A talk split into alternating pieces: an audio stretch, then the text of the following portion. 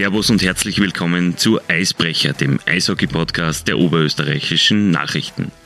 Wir erweitern heute unsere Serie zu den helfenden Händen im Hintergrund der Blackwings um eine weitere Episode. Gegenüber von mir sitzt Thomas Hebenstreit, der Physiotherapeut der Blackwings. Und in den nächsten Minuten möchten wir ihn und vor allem seine Arbeit besser kennenlernen. Danke schon einmal im Voraus für deine Zeit, lieber Thomas. Gerne, danke für die Einladung. Du bist seit der Vorsaison Physiotherapeut der Blackwings. Ähm, der Physiotherapeut ist quasi zwischen Teamarzt und Masseur im, in der sportmedizinischen Betreuung bei, bei Sportteams. Ähm, erstens ist es richtig und zweitens, was macht ein Physio eigentlich? Grundsätzlich erstens einmal ist es richtig. Das heißt, wenn wir jetzt rein von dieser quasi Hierarchie ausgehen, dann ist natürlich der, der Arzt, das Mediziner ober Therapeuten oder Physiotherapeuten rein von der Ausbildung her. Äh, wir haben natürlich schon ein Studium. Also ich habe damals noch die Akademie absolviert. Akademie für den physiotherapeutischen Dienst hat das geheißen. Also akademisches Studium. Mittlerweile ist es seit einigen Jahren umgestellt worden auf FH, FH Oberösterreich für Gesundheitsberufe. In Linz, oder? In Linz, genau. Ja. Ich war, wie gesagt, weil ich jetzt schon so alt bin, äh, nur der alte Schlag in der Akademie und damals auch die erste, das erste Ausbildungsjahr 1997 habe ich angefangen zu studieren bis 2000, war die erste Klasse Physiotherapie damals in Linz. Das hat es davor nur in Steyr und in Wels gegeben. Cool. Und ich war der erste Jahrgang sozusagen in Linz. Und ja, und die Masseure, die benötigen für die Ausbildung keine Matura.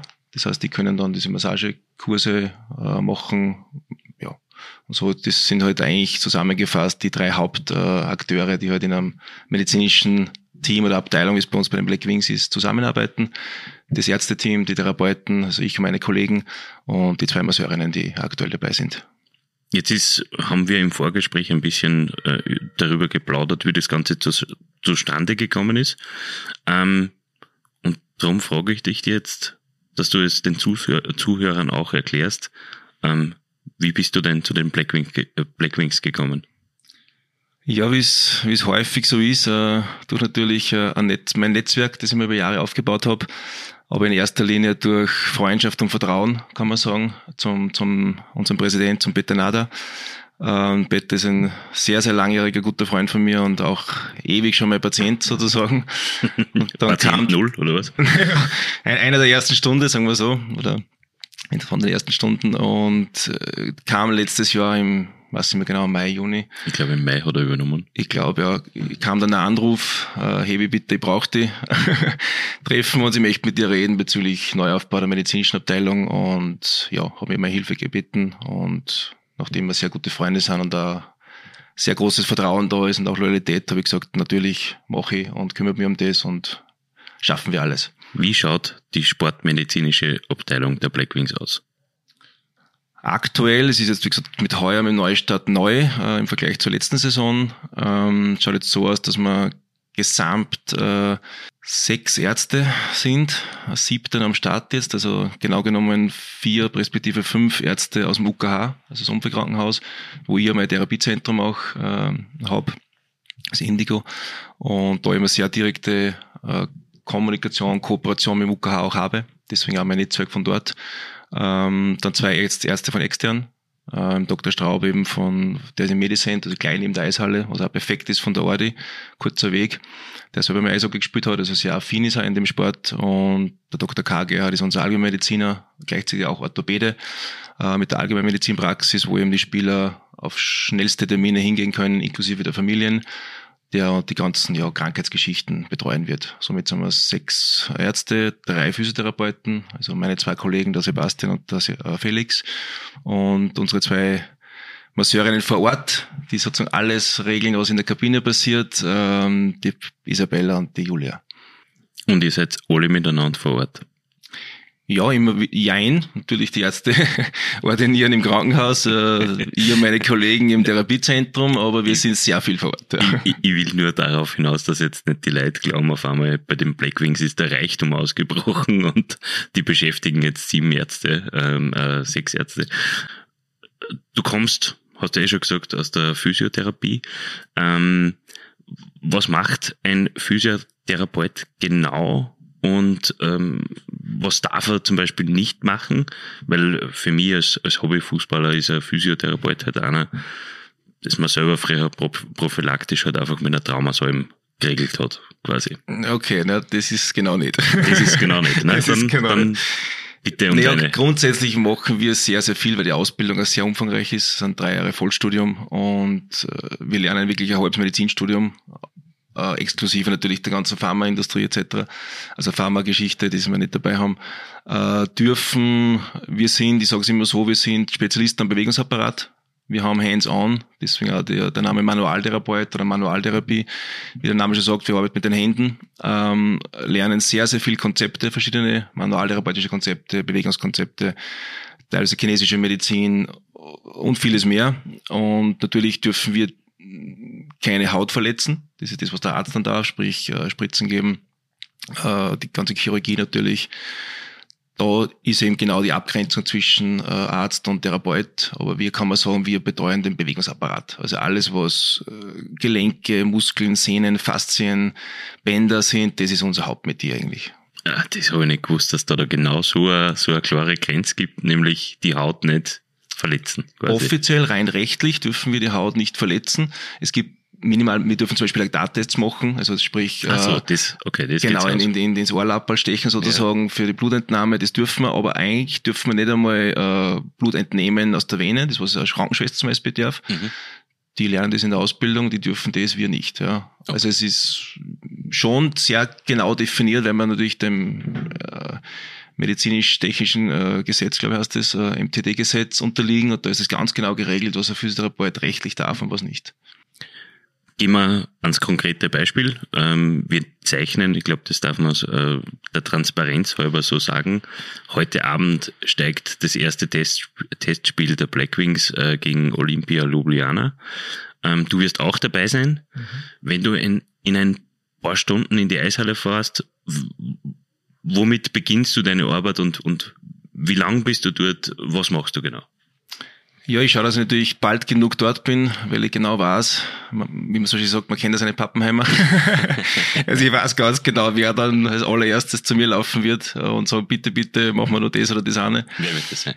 Naja, ausgemacht haben wir es zum Beispiel gestern in der Orde mit dem Christlandi, wo wir die Schulter noch geschwind äh, vorbereiten fürs Match, dass die wirklich äh, frei ist und, und er äh, dann ja, voll belasten kann. Okay, aber auf das kannst du ja schon einstellen. Kann, können Spieler spontan zu dir kommen? Natürlich passiert auch sehr viel. So das, vor- wo ich jetzt noch gar nicht weiß, dass dann, keine Ahnung, äh, Spieler XY dann sagt, du Tom oder Hebi, ähm, bitte, ich hab Rückenschmerzen vom Vormittagstraining zum Beispiel, bitte braucht er noch kurze Intervention vor dem Match. Das, Im Gegenteil, das passiert sehr häufig sogar, dass man reinkommt und spontan konfrontiert wird mit, mit solchen Sachen. Okay. Ähm, während, okay, wir sind in der Vorbereitung, in der Matchvorbereitung, die Spieler gehen raus äh, aufs Eis aufwärmen. Was machst du währenddessen? Hast du dann nur Spieler bei dir, die Spezialeinheiten äh, brauchen? Oder?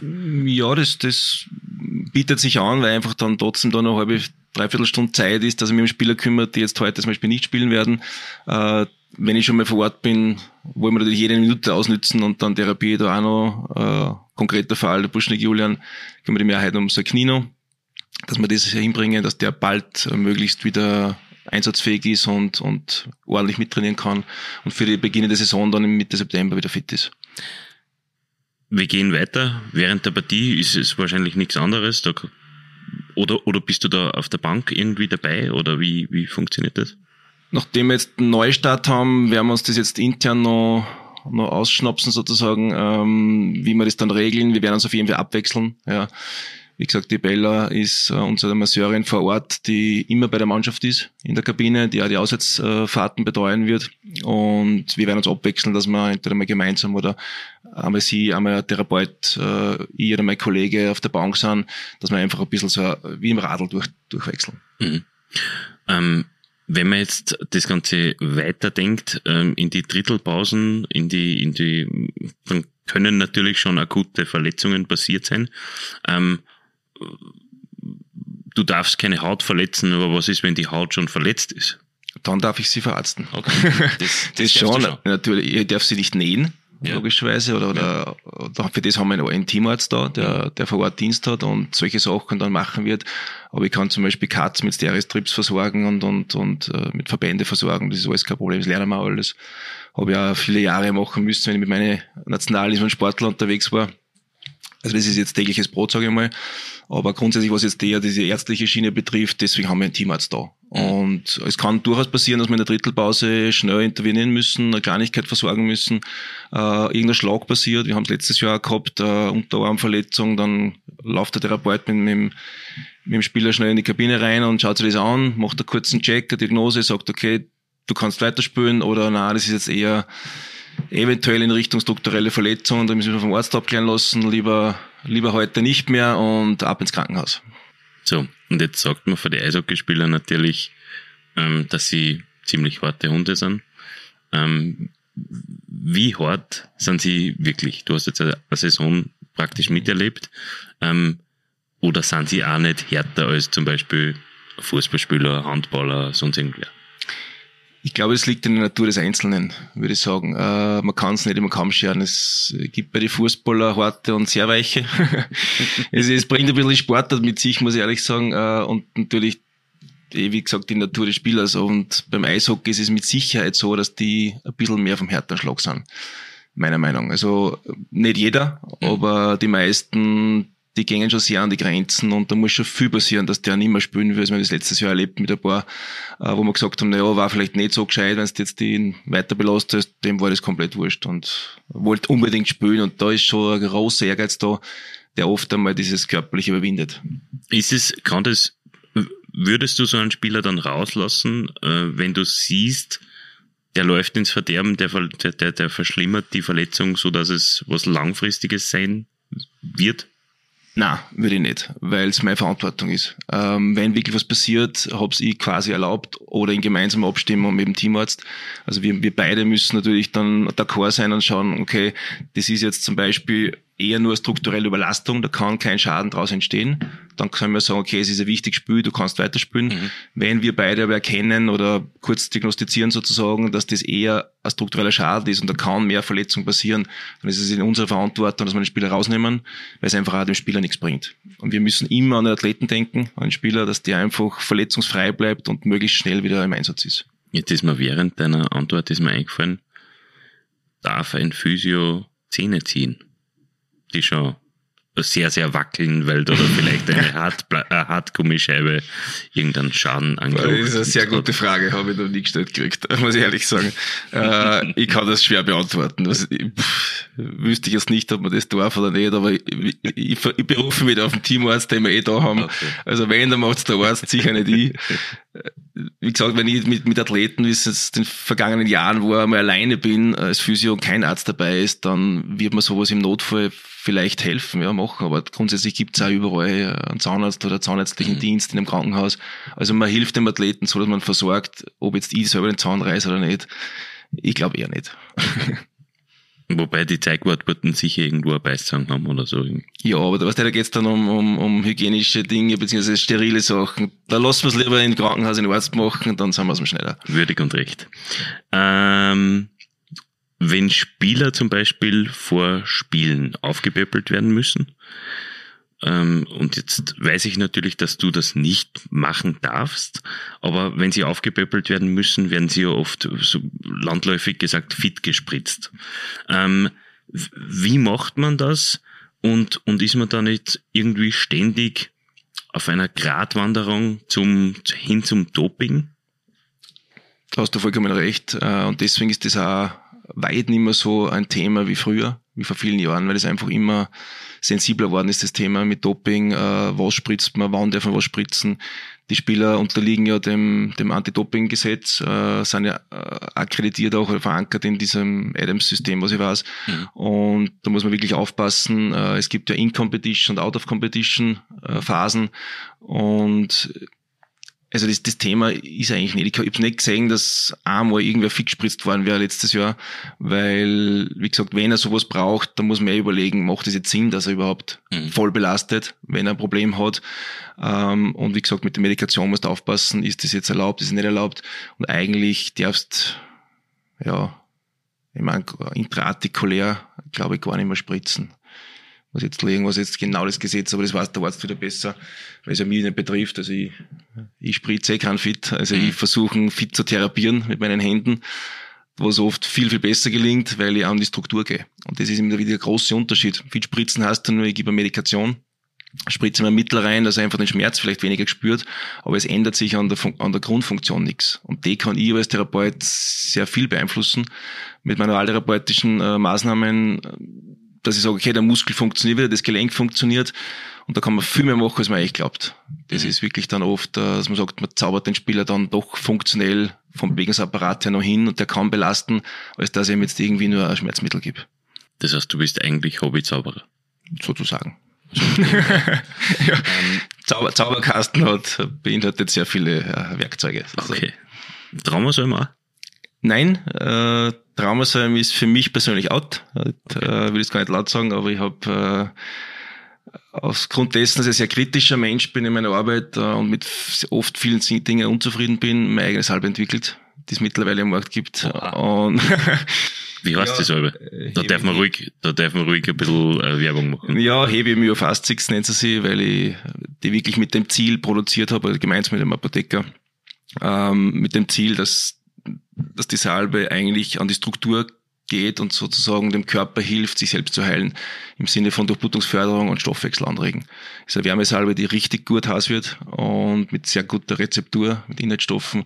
Und ich will, wie gesagt, den Muskel, die Sehne, die Faszie so behandeln, dass die sozusagen schneller regeneriert oder sich besser heilt. So, jetzt habe ich, jetzt habe ich eigentlich einen Spezialisten da, wie gesagt, ein alter, alter Hobby-Kicker.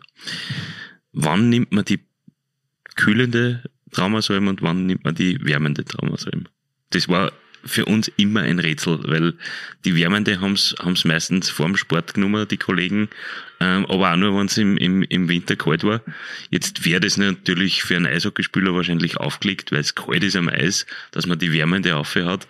Ähm, ist aber wahrscheinlich nicht so. Das hat mit dem gar nichts zu tun eigentlich. Okay. Also Grund, grundsätzlich muss da als Therapeut überlegen, was, was will ich im Gewebe erzielen. Ja. Und das mit kalt und warm, sprich, ich, meine, ich kenne natürlich die damals über viele Jahre, habe selber natürlich viel im Einsatz gehabt, äh, das ist viel Schmäh. Ich meine, die Warme wird warm, natürlich. Ja. Äh, und wenn ich sage, ich will das Gewebe erwärmen im Sinne von besser durchbluten und Stoffwechsel anregen, dann ist das das Ziel, das ich haben will. Und lustigerweise die kühlende, da ist einfach nur Menthol drin, die wirkt auf der Haut kühlend, aber wenn ich die ordentlich einmassiere, wird die genauso warm. Also das Gewebe genauso warm, weil ich es reinmassiere. Ja. Okay. Das hängt davon ab, welche Technik ich verwende. Äh, Im ersten Moment hast du das Gefühl, es, es wirkt kühlend wegen Menthol, aber im Grunde sind da genauso Sachen drinnen, die das Gewebe durchbluten. Also eigentlich funktionieren beide Säuren, die kühlende und die fast gleich, kann man sagen. Okay.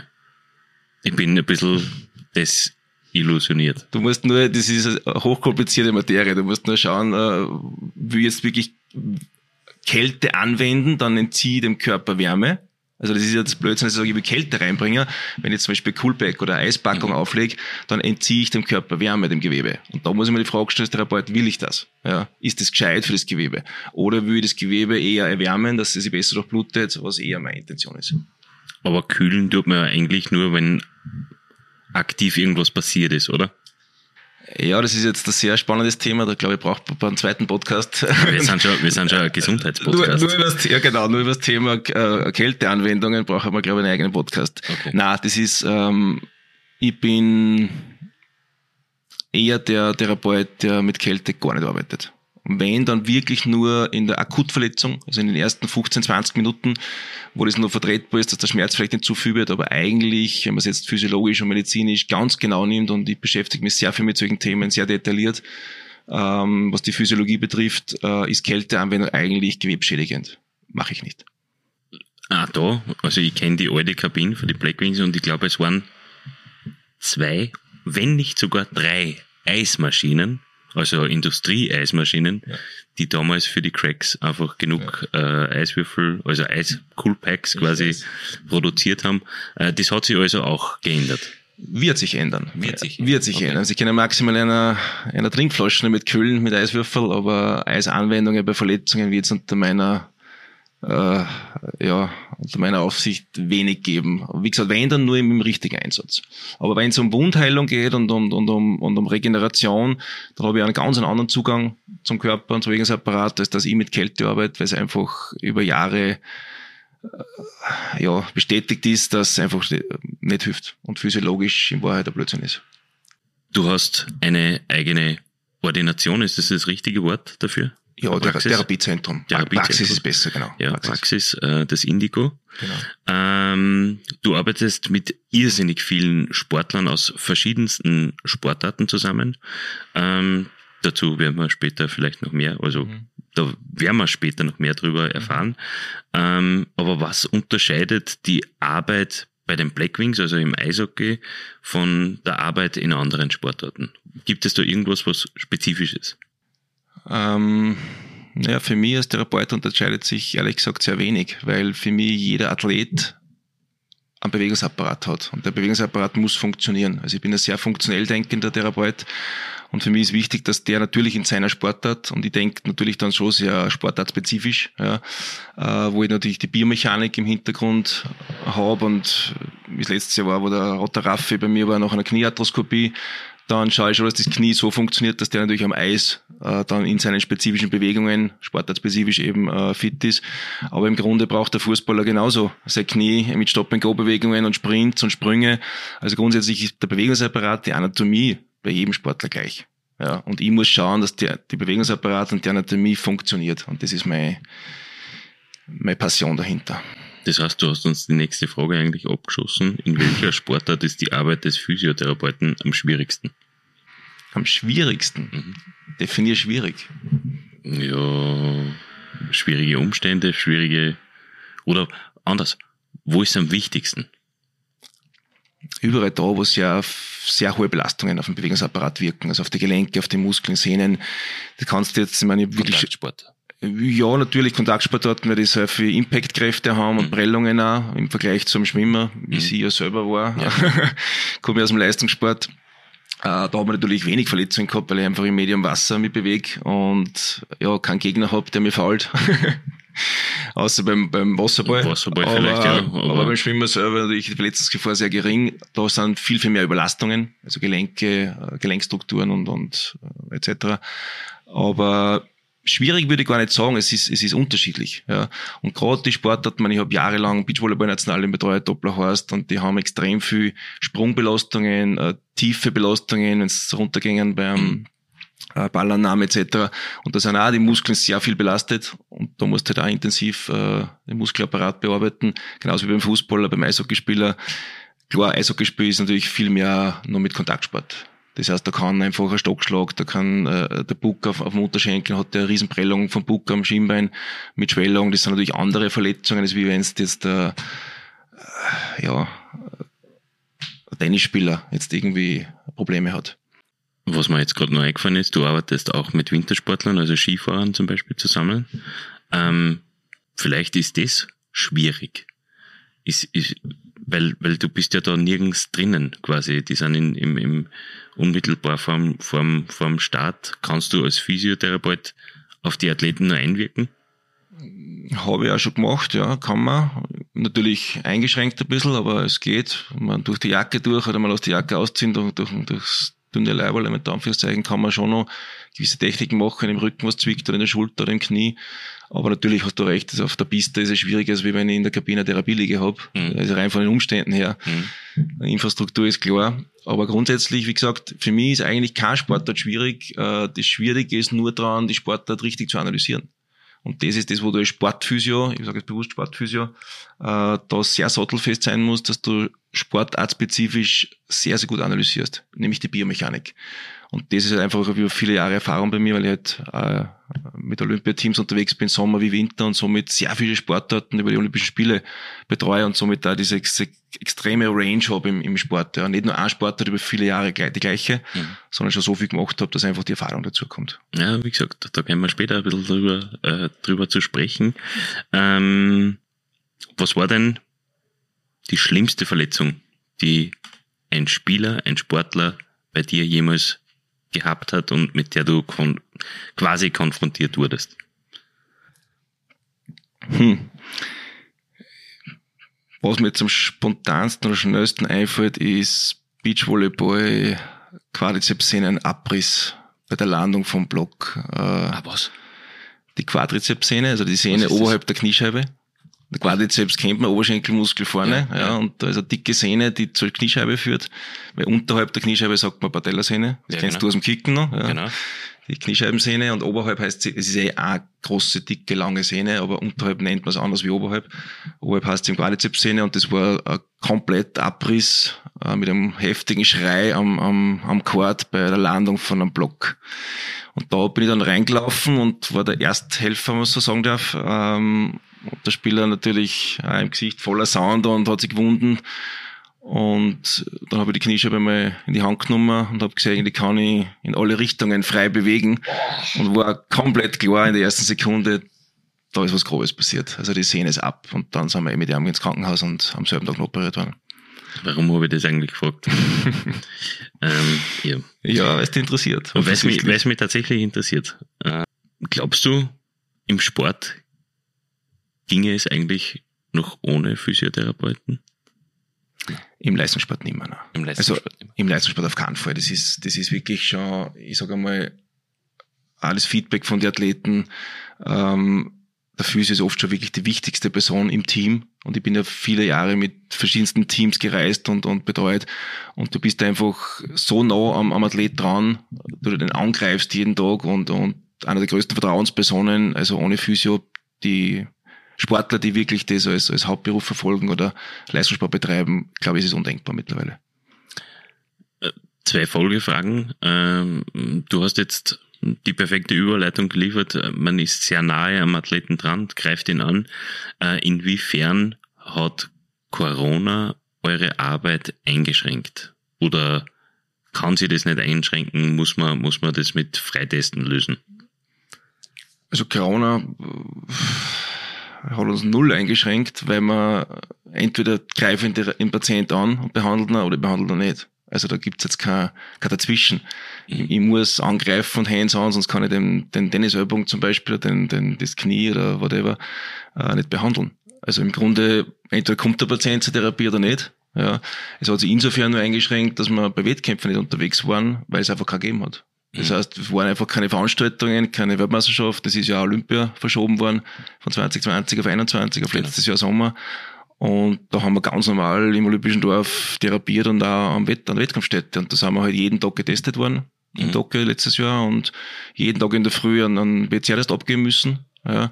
Und ja, du arbeitest ganz normal weiter. Also Corona gibt's in dem Bereich dann für uns nicht. Außer wir sind infiziert. Dann natürlich bist du eh dann, dann wirst du in Quarantäne versetzt. Ja. Genau. Ähm, wenn du jetzt, wenn man das jetzt ein bisschen nachrechnet, du hast etwas mehr als 20 Jahre Erfahrung in deinem Beruf, hat sich der Beruf des Physiotherapeuten verändert im Laufe der Zeit? Hm. Es kommt davon an, ist das jetzt welchem Bereich das Nicht mit neue Techniken ob, oder ja. so, natürlich, da gibt's immer wieder wahrscheinlich irgendwas, ja, wo man sich weiterbilden kann, aber einfach in der, in der Arbeitsweise durch die, durch die, durch das Bewusstsein, dass es, dass es solche Hilfe in, vor allem im Spitzensport mhm. braucht. Also der Beruf an sich hat sich wenig verändert. Es verändert sich nur der Therapeut, der einfach viele Jahre Erfahrung hat, dass er immer mehr mit der Erfahrung äh, lernt und, und für sich lernt und, und sich entwickelt. Das merke ich mir persönlich extrem, äh, wenn ich zurückschaue, wie ich angefangen habe und wo ich jetzt stehe. Und was sich aber verändert, ist äh, die Wertigkeit. Also das, das, die Anerkennung, äh, die du kriegst von Athleten, von Vereinen, von Teams, äh, die, glaube ich, ist in den letzten 20 Jahren sehr, sehr groß geworden. Also auf jeden Fall gestiegen. Die Wertigkeit und die, die, die Anerkennung, äh, wie wichtig man eigentlich geworden ist für den Athleten wie wichtig du für manche Athleten geworden bist durch dein Tun und Handeln, werden wir gleich feststellen. Davor wollen wir das Gespräch ein bisschen auflockern und würden mit dir einen Wordrap machen, wenn das okay ist. Natürlich. Ich lese da immer Satzanfänge vor und du vollendest bitte in bester Mittelstürmer-Manier. ähm, wenn ich nicht Physio geworden wäre, wäre ich heute Gute Frage. Ich habe das schon so bald gewusst, dass ich das werden werde. Äh, ich habe schwer überlegt, ob ich Medizin studiere, aber mir war dann die, der Beruf des Physiotherapeuten irgendwie vielseitiger, weil ich immer schon den Wunsch gehabt habe, selbstständig zu werden. Eigene Praxis, eigenes Therapiezentrum. Ich habe immer meine Visionen gehabt, äh, mit Sportlern zu arbeiten, weil ich selber Sportler war. Also ich kenne das ja von mir selbst, wie ich betreut und bin als Schwimmer damals. Und das war einfach schon so drinnen, dass ich ehrlich gesagt gar nicht überlegt habe, was sonst noch möglich wäre. Also für mich war der Job des Physiotherapeuten sehr bald da. Alternativlos, quasi. Ja, sozusagen. Ich meine, jetzt denkt man vielleicht anders, viele Jahre später, aber damals, mit 15, 16, habe ich gewusst, ich werde Physio. Der schlimmste Spitzname, der mir je gegeben wurde, ist. Boah, da gibt's einige. Wenn man mit Sportler unterwegs ist, dann kommt alles Mögliche Genau, daher. Ja. Schlimm. Ich, ich muss ehrlich sagen, so schlimme habe ich gar nicht dabei gehabt. Das sind viele gewesen. Aber Okay. schlimm, von Hebinho über, über Hebstar, über Heben, pff, Tom, Tommy, alles Mögliche. Aber Was war der kurioseste? Hebi Baby, Hebi Baby. Hebi Baby. Alles klingt. Ist, im- ist immer noch, immer noch aktiv. Von Wirklich? ein paar Freunden, ja. Aber Heavy Baby ist blieben und ist, finde find ich niedlich sozusagen. Etwas, das bei mir immer im Kühlschrank gebunkert sein muss, ist Gute Flasche Wein. die drei meistgenutzten Apps auf meinem Smartphone sind. Definitiv WhatsApp. Ja. Sehr viele organisatorische Dinge, auch mit. Patienten und, und auch der Black Wings. Ich hänge fast den ganzen Tag auf Platz WhatsApp. Ähm, der Internetbrowser, weil ich einfach viel, viel im Internet bewege, recherchieren etc. Der Platz drei würde ich sagen, ist eigentlich ein, ein, ein guter Mix aus, aus Informations-Apps, diversest, wo ich sage, da nutze ich einige, um mich täglich zu informieren oder, oder ja. Aber grundsätzlich sind es Kommunikations-Apps eigentlich. Mhm. Wenn ich ein Tier wäre, wäre ich Ein Delfin. ein Delfin. Das war meine, Haupt, meine Hauptlage beim Schwimmen. Ich war Delfinschwimmer und ich habe damals in jungen Jahren ein Kettel gehabt mit einem goldenen Delfin drauf und das war immer so mein Markenzeichen. Nachdem ich Delfinschwimmer war, ist es naheliegend, dass ich der Delfin So, assoziiert bin. Ja. und jetzt, äh, das, das wirst du mir nicht glauben, aber Delfin ist im, in, im Eishockey-Podcast schon mal gesagt worden. Wirklich. Ja. Von? Raffi Rotter. Raffi Rotter? Raffi Rotter. Nein, wirklich, der Ja. Raffi, okay. Ja, das dann- freut mich jetzt. Er hat dann aber, er hat dann aber zurückgezogen und hat gesagt, ein kleines Affall. Ein kleines Abfall, ja, das passt dazu. Stolz bin ich auf. natürlich auf meine beiden Kinder, Nico und Sarah, äh, auf meine Lebensgefährtin und ein bisschen natürlich auch auf meinen Werdegang, was ich als kleiner Inviertler, sage ich immer, der in die große weite Linzer Welt gekommen ist, äh, beruflich vor allem was ich erreicht habe. Etwas, das ich an mir ändern würde, ist. Wir haben zuerst schon mal geredet drüber, mir ein bisschen mehr Freiheit für mich persönlich freizuschaufeln. Dass ich gewisse Dinge, die ich einfach gern mache, äh, bisschen mehr Zeit dafür habe, die einfach jetzt zu kurz kommen. Das heißt zum Beispiel Sport für mich. Ich vermisse es echt, dass ich öfter mal Tennis spielen gehe oder golfen oder im Fitnessstudio. Schwierig. Und das würde ich, glaube ich, am ersten verändern, dass ich einfach für mich persönlich ein bisschen mehr Qualitätszeit habe. Die größte Dummheit, die ich je begangen habe, war. Boah. Größte Dummheit. Okay. Das, das liegt lang zurück. Und das war sicher was dabei. War sicher war sicher was dabei. Aber naja, ich bin ein sehr ehrlicher Mensch, ich würde dazu stehen, äh, wenn es mir jetzt einfallen würde, aber es sind Kleinigkeiten, die im Kopf habe, aber ich- richtige Dummheit. Ja, vielleicht haben wir über die Stränge geschlagen damals im- beim Feiern. Also, Sportler aus der Schwimmer damals haben wir ja jahrelang nichts trinken dürfen. Und einmal im Jahr haben sie uns auslassen. Meistens nach der Staatsmeisterschaft und da Also- haben wir natürlich dann ein Gas gegeben. Und ja, aber das kann man jetzt auch nicht Dummheit nennen. Das ist, glaube ich, passiert jedem einmal. Normal dann. Ist normal, ja. Ja. Der beste Sport der Welt ist. Hm. Wir haben gehört, dass du multisportiv unterwegs bist. Deswegen tue ich mir jetzt schwer, das, das, Ja. das auf eine Sportart zu begrenzen. Ich meine, logischerweise würde ich jetzt sagen Schwimmen, aber man muss immer definieren, was das Beste ist. Ja. Für mich damals war mein Schwimmsport das Beste. Ja. Aber jetzt als Therapeut oder als Zuschauer, wenn ich die, die Brücke schlagen darf, äh, ist es Beachvolleyball. Und Eishockey eigentlich. Also Wintersport Eishockey und Sommersport Beachvolleyball. Wo der meiste Enthusiasmus, Und Eishockey. Eishockey. Ich möchte es auf Sommer und Winter trennen. Ja, ja, aber gibt's da, gibt's da irgendeine, kann man das irgendwie, ist das irgendwie erklärbar? Nein, Die zwei haben miteinander eigentlich kaum was gemein, oder? Ah, doch, finde ich schon, nämlich die Stimmung. Die Stimmung, die, die, ja. der, äh, das Mitreißen der Fans, äh, es ist beides ein brutal spannender Sportart, sehr schnelle Sportart. Beachvolleyball kann richtig genial spannend sein. Und die Stimmung, wenn du mal im Center Court gesessen bist, äh, oder im Stadion in Klagenfurt zum Beispiel beim Grand Slam, äh, richtig genial. Und ich bin ja direkt hinter die Burschen gesessen, am Center Court direkt und das hautnah mitzuerleben ist schon richtig cool. Und vor allem auch Olympia halt dann. Beachvolleyball zum Beispiel, Highlight äh, Rio de Janeiro 2016 bei den Sommerspielen äh, wo das Beachvolleyballstadion, das Center Court am, an der Copacabana war. Ich meine, legendärer geht's eigentlich nicht mehr. Das stimmt, ja. Und das hat schon wirklich was Geniales. Und Eishockey, wie gesagt, jetzt wo ich selbst involviert bin, äh, macht mir richtig Spaß. Taugt mir in der Halle sein, freue mich auf jedes Spiel. Und da bin ich so richtig jetzt reingerutscht. Ha- Hast du davor mit Eishockey Verbindungen gehabt? Ja, ähm, nicht jetzt in der Form Verein, aber ich habe durch meine Tätigkeit beim Olympiakomitee äh, zum Beispiel unseren Stefan Gaffal, äh, damals 2012, vor zehn Jahren genau jetzt, im Februar vor zehn Jahren, bei den ersten Youth Olympic Games Winter, das, Ah, das Juniorennational in, in Innsbruck, richtig, äh, das Juniorennational im Eishockey betreut, mit Harald Kurtl damals, Wirklich? als Trainer. Da war ich Betreuer unserer Jugendnationalmannschaft, ja. Unfassbar. Und der Stefan war damals als, ich glaube, 17-Jähriger, war er damals dabei. Und der Huber Mario zum Beispiel, Ja. solche Namen, der, die jetzt eh alle in der Bundesliga spielen oder halt erwachsen sind. Aber immer wieder mit Eishockey zu tun gehabt, aber eben über die, die Olympischen Spiele. Wir sind eigentlich mittendrin in deinem, in deinem, äh, in den Fragen zu dir, zu dir als Person. Ähm, ich bin natürlich in meiner Recherche über dein Facebook-Profil gestolpert. Nur was, Mhm. was heißt gestolpert, aber ich habe natürlich auf deinem Facebook-Profil geschnüffelt. Hast du wieder geschummelt? ähm, und auf deine Website habe ich natürlich auch geschaut. Ähm, ich war sehr, sehr überrascht über, über die Fülle und die, die Namen deiner Klienten, deiner, äh, mit denen du zusammenarbeitest.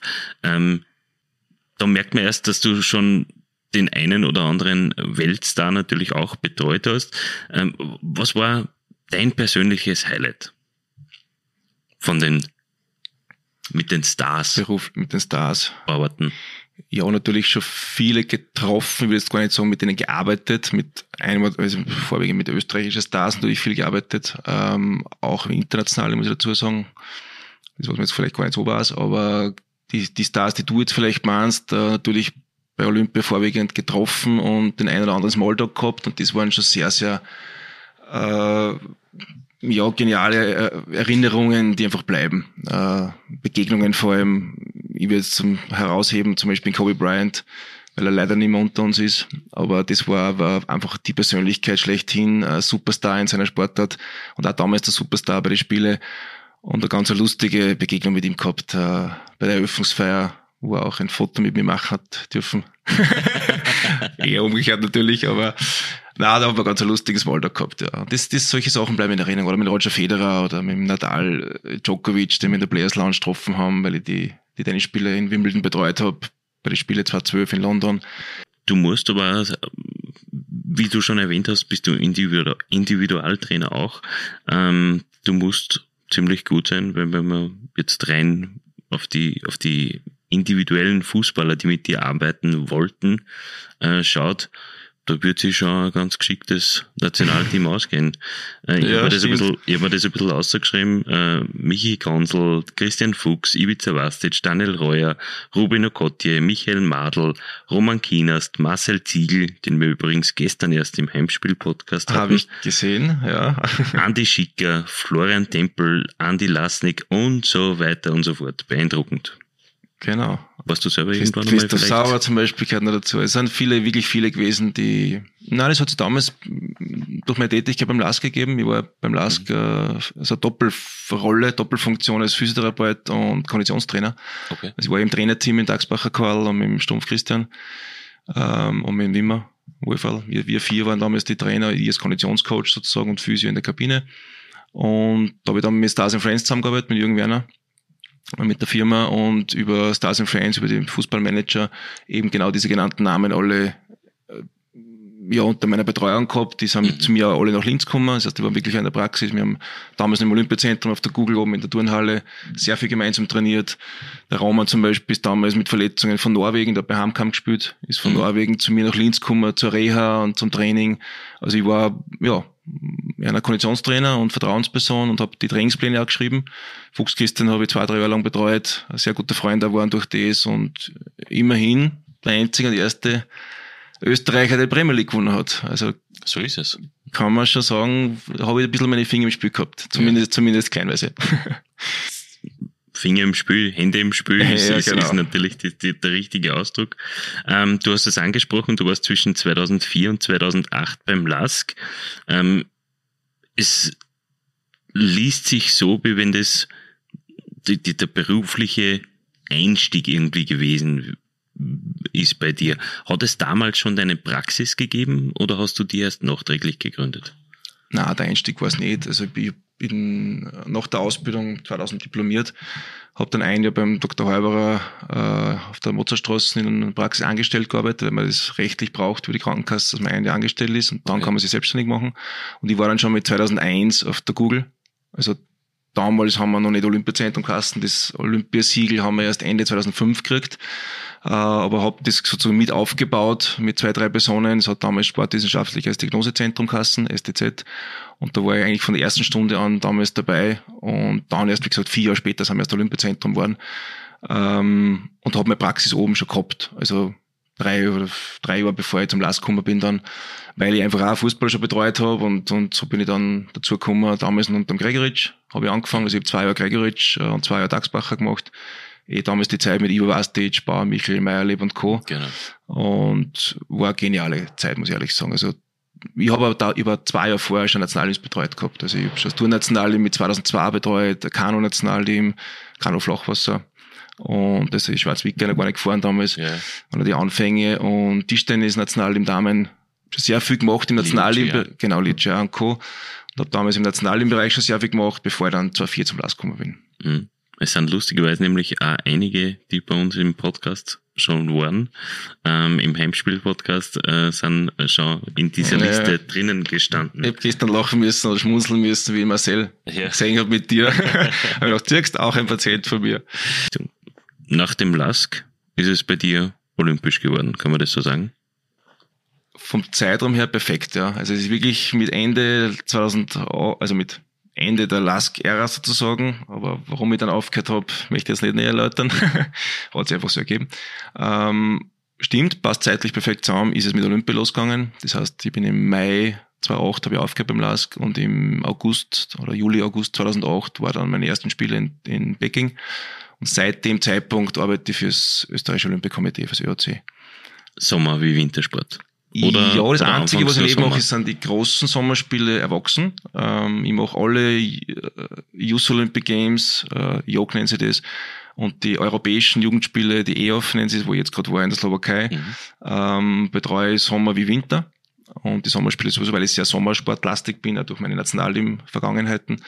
Und die Winterspiele sind ein bisschen anders aufgebaut im ÖOC, weil es einfach sehr ähm, ÖSV-lastig ist und der ÖSV einfach gut strukturiert, gut aufgebaut ist mit eigenen Masseure, Therapeuten und da einfach das nicht so jetzt wichtig ist. Aber im Sommersport äh, bin ich seit 2008 eben dabei, jetzt vier große Sommerspiele gehabt und ja, insgesamt sind es 24 olympische Veranstaltungen, die ich betreut habe seit 2008 bis jetzt.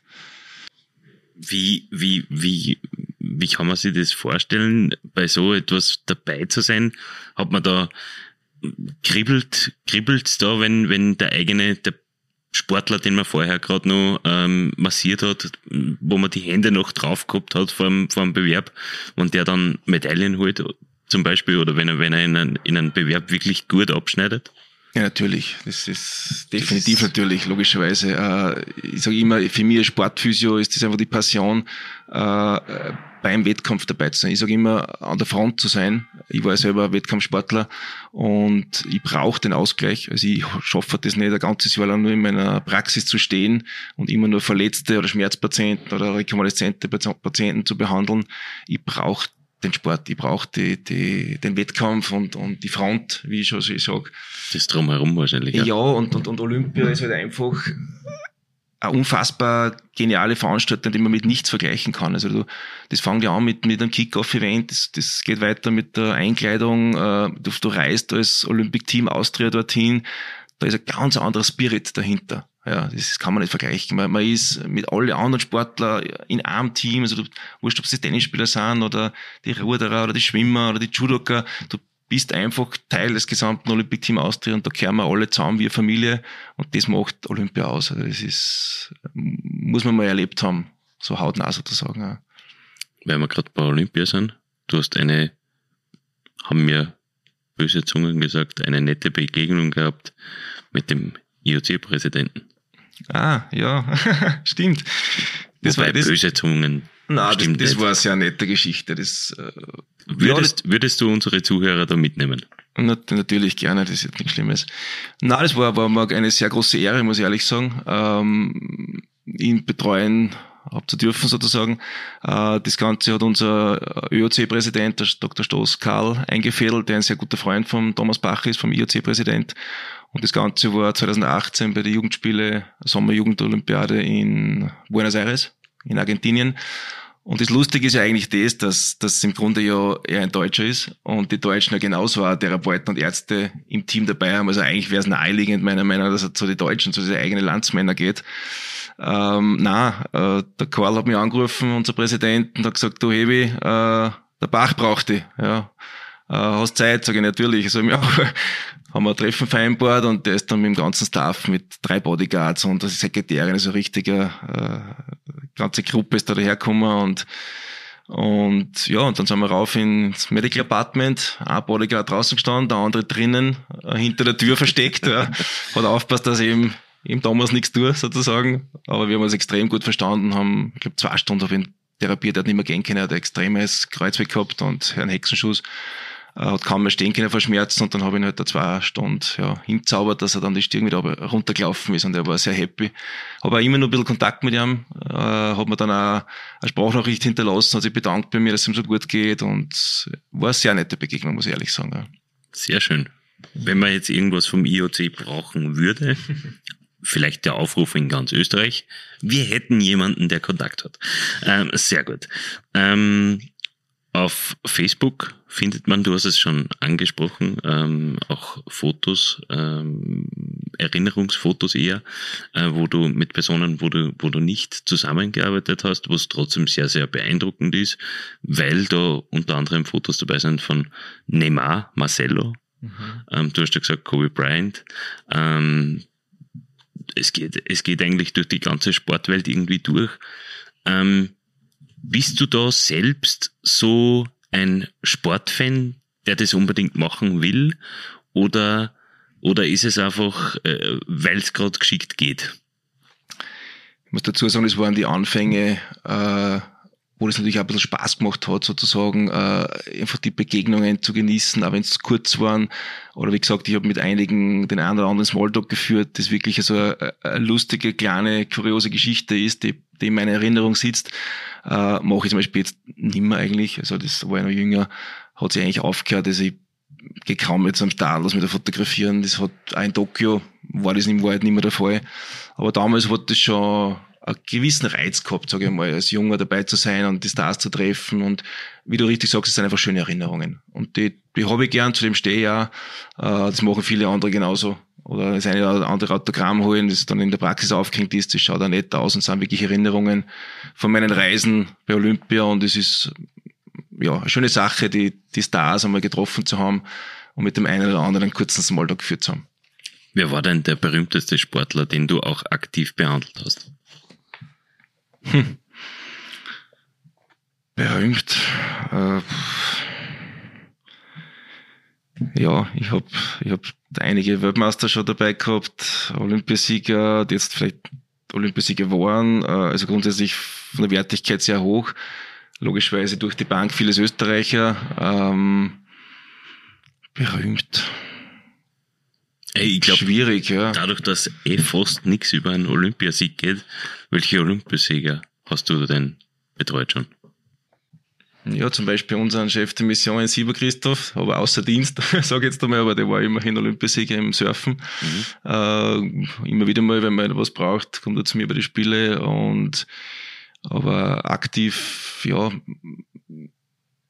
mit schnell fällt zum Beispiel die Mina Jukic damals in, in Peking 2008, die dann die Olympiamedaille geholt hat, wo ich beteiligt war sozusagen als Therapeut. Die hat Probleme damals gehabt, da habe ich geholfen. Und ja, wo Olympiamedaillen entstanden sind, wo ich definitiv involviert war, ja. Mhm. Ähm, wie gesagt, die Mirna damals oder die, die Oblinger Violetta im Kanuslalom, der auch äh, Bronze geholt hat damals in Peking und so weiter. Also die, wie gesagt, hauptsächlich die österreichischen Stars, sag ich jetzt einmal. Ja. Du hast auch seit 2013 bist du auch äh, bei der Energie AG Sportfamilie mhm. eingestiegen, so quasi. Ähm, genau. Hast auch, kennst auch äh, Vince Kriechmeier ähm, zum Beispiel. Bist du, bist du dann, schickst du da wen hin oder, oder bist du da teilweise selber vor Ort dann, wenn er dich braucht? Oder ist es nur im Sommer, Nein, wenn er da ist? Der Winz ist jetzt ein eigenes Beispiel, der sehr, sehr gut versorgt ist im ÖSV. Das heißt, die haben da eine Strukturen. Das Ganze läuft bei der Energiegesportfamilie so ab, dass ich der, der Partner und Betreuer bin äh, in Linz vor Ort, im Therapiezentrum auch. Und alle Athleten, die aus unserer Familie äh, Probleme haben, was brauchen, äh, kommen dann zu mir in die Praxis. Äh, zum Beispiel beim Heiberg Michi war es ja so, der hat sich ich glaube, im Trainingslager in Finnland oben hat er sich im Fuß verletzt, ist unböckelt. Er ist dann sofort nach Linz, Linz runtergeflogen zu mir, also nicht jetzt wegen mir runtergeflogen, sowieso heimgeflogen und dann gleich zu mir in die Praxis, dann habe ich dann behandelt, dass er wieder äh, fit wird mit, mit, mit dem Sprunggelenk. Also die kommen dann zu mir sozusagen, oder das heißt, äh, die Anna Lili Haji oder die Schwarzwicke, die was brauchen, oder die Haspa-Absidenzspielerin war oft da, oder das, das, das Swoboda Mandy. Also die, alle, die vor Ort sozusagen äh, therapeutische Hilfe brauchen, können zu mir kommen, wieder finanziert über die Sportfamilie über die Energiegeber und Sponsor. Und das ist die Kooperation. Aber ich fahre jetzt neben in Winz äh, zu einer Weltmeisterschaft, da hat er seine ÖSV-Therapeuten, weil er im Verband äh, verankert ist. Man, man merkt, glaube ich, aus, aus dem Gespräch schon, wie ähm, vielfältig das Leben von Thomas Hebenstreit ist. Ähm, natürlich, wenn man so viel auf Achse ist und so viel mit, mit den Kunden arbeitet, ähm, das wird wohl nicht ganz förderlich sein für, die, für, die, für das Privatleben. Wie viel Toleranz der Partnerin, der Lebenspartnerin brauchst du? Ähm, und, und weil du es vorher schon angesprochen hast, wie viel Freizeit hättest du gerne? Ja, die private Geschichte, da hat sich einiges getan in meinem Leben. ich will jetzt nicht alles im Detail erklären, aber ja, das stimmt. Ich war über Jahre viel unterwegs, äh, auch mit Dopplerhorst, Beachvolleyball in die Jahre, wo es um Olympia-Qualis gegangen ist für, für London und für Rio. Ähm, natürlich, die Toleranz der Partnerin ist sehr, sehr hoch und sehr wichtig, weil sonst funktioniert das nicht. Also es muss auch Harmonie sein, beziehungsweise zusammenarbeiten zu Hause und, und extern äh, und ein Verständnis auch da sein. Und ähm, meine jetzige Lebensgefährtin, meine Partnerin toleriert das, wobei ich dazu sagen muss, dass ich das sehr, sehr reduziert habe. Also ich mache auch keine Nationalteams mehr. Ähm, das war eben einfach sehr viele Reisen und viel unterwegs sein, die sich einfach jetzt äh, aufgrund der, der Tätigkeit in meinem Therapiezentrum, jetzt haben wir eine zweite Praxis noch in Ufer drüben aufgebaut, plus jetzt die Betreuung mit den Black Wings und aktuell haben wir auch noch Betreuung in Linz, sind wir Kooperationspartner vom Tournationalteam. Also wir haben auch vor Ort genug zu tun und Reisen mache ich wirklich ausschließlich nur mehr Olympia. Also ich bin nur mehr mit dem ÖOC unterwegs und das hält sich ja in Grenzen. Es sind zwei bis maximal drei Blockveranstaltungen pro Jahr. Äh, heuer war es generell so, so, sogar nur eine Woche die, die Sommer-E, auf die ich jetzt gerade gemacht habe vor zwei Wochen. Nächstes Jahr ist wieder ein bisschen intensiveres Jahr, werden es drei Veranstaltungen sein, also zwei E-Off, zwei europäische Jugendspiele und die World Beach Games im August in Bali theoretisch. Also ja, und die, die European Games sind noch in, in Krakau. Mhm. Die Europaspiele sozusagen. Also es wären theoretisch, wenn ich alles machen würde, vier Veranstaltungen, äh, werde ich nicht machen, wahrscheinlich mache ich zwei, drei und das hält sich so für, insofern an den Grenzen. Mhm. Also ich bin sehr viel dann zu Hause, viel mehr als früher und das funktioniert sehr gut. Bevor wir das Ganze abschließen, musst du dich in unserer nächsten Rubrik möglichst schnell entschließen. Wir haben zehn Begriffpärchen gebildet und du musst dich jeweils für einen Begriff entscheiden. Ich würde sagen, wir starten mit dem Klassiker Schnitzel oder Schweinsbraten? Weder noch. Vegan, vegetarisch momentan. Okay. Momentan wohlgemerkt. Ich esse sehr gern Fleisch und wenn, dann Schnitzel. Okay. Bier oder Wein, das hast du auch schon beantwortet eigentlich. Definitiv einen guten Wein.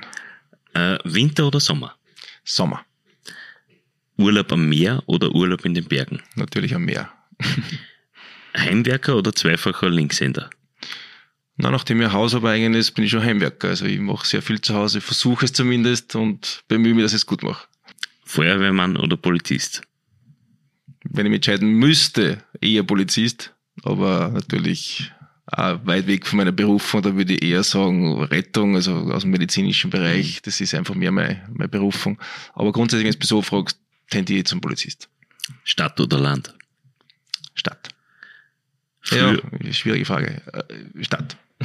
Aber du kommst ursprünglich aus dem Innviertel Genau, und das- aus vom, vom Land quasi. Genau das ist es. Ich bin ja eigentlich vom Land, ich bin aus dem Innviertel, aus Altheim, ist mein Elternhaus, geboren in Braunau damals und bin mit 14 Jahren eben wegen Leistungssport nach Linz gezogen. Das war ja, warum ich da gelandet bin in Linz, seit 1990, mittlerweile schon hier, äh, wegen dem Schwimmen, wegen dem Sport damals. Und warst auch im, das habe ich nicht ganz ausrecherchieren können. Ähm, was war da der Plafond? Leistungstechnisch? Ich war mehrfach äh, Staatsmeister damals, also mehrfach österreichischer Meister mit, mit der Staffel, mit der Mannschaft, mit dem ASV Linz, der jetzt sehr, sehr erfolgreich ist im Schwimmsport in Österreich. Und internationale Wettkämpfe, also Medaillen in Athen, Paris, Berlin, also europaweit unterwegs, aber leider bei keiner offiziellen EM und WM. Okay, Aber Michael Phelps war dann doch nicht ganz. okay. Auch wenn ich ihn getroffen habe und ihn sehr schätze und er der Rekord-Olympionik ist, aber so gut war er nicht. Dann machen wir weiter mit Fußball oder Tennis.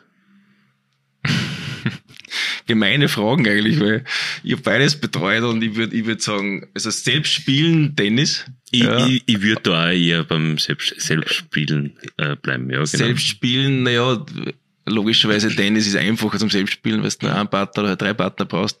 Und Fußball spiele ich trotzdem gern, weil ich, ich habe zum Beispiel gerade mit einem Kollegen von dir, habe ich jahrelang Hallen gekickt auf der Google oben, wie ich die Praxis im Olympiazentrum gehabt habe. Also ich, macht auch Spaß, also eigentlich beides. Bist du Frühaufsteher oder Morgenmuffel? Eher Morgenmuffel.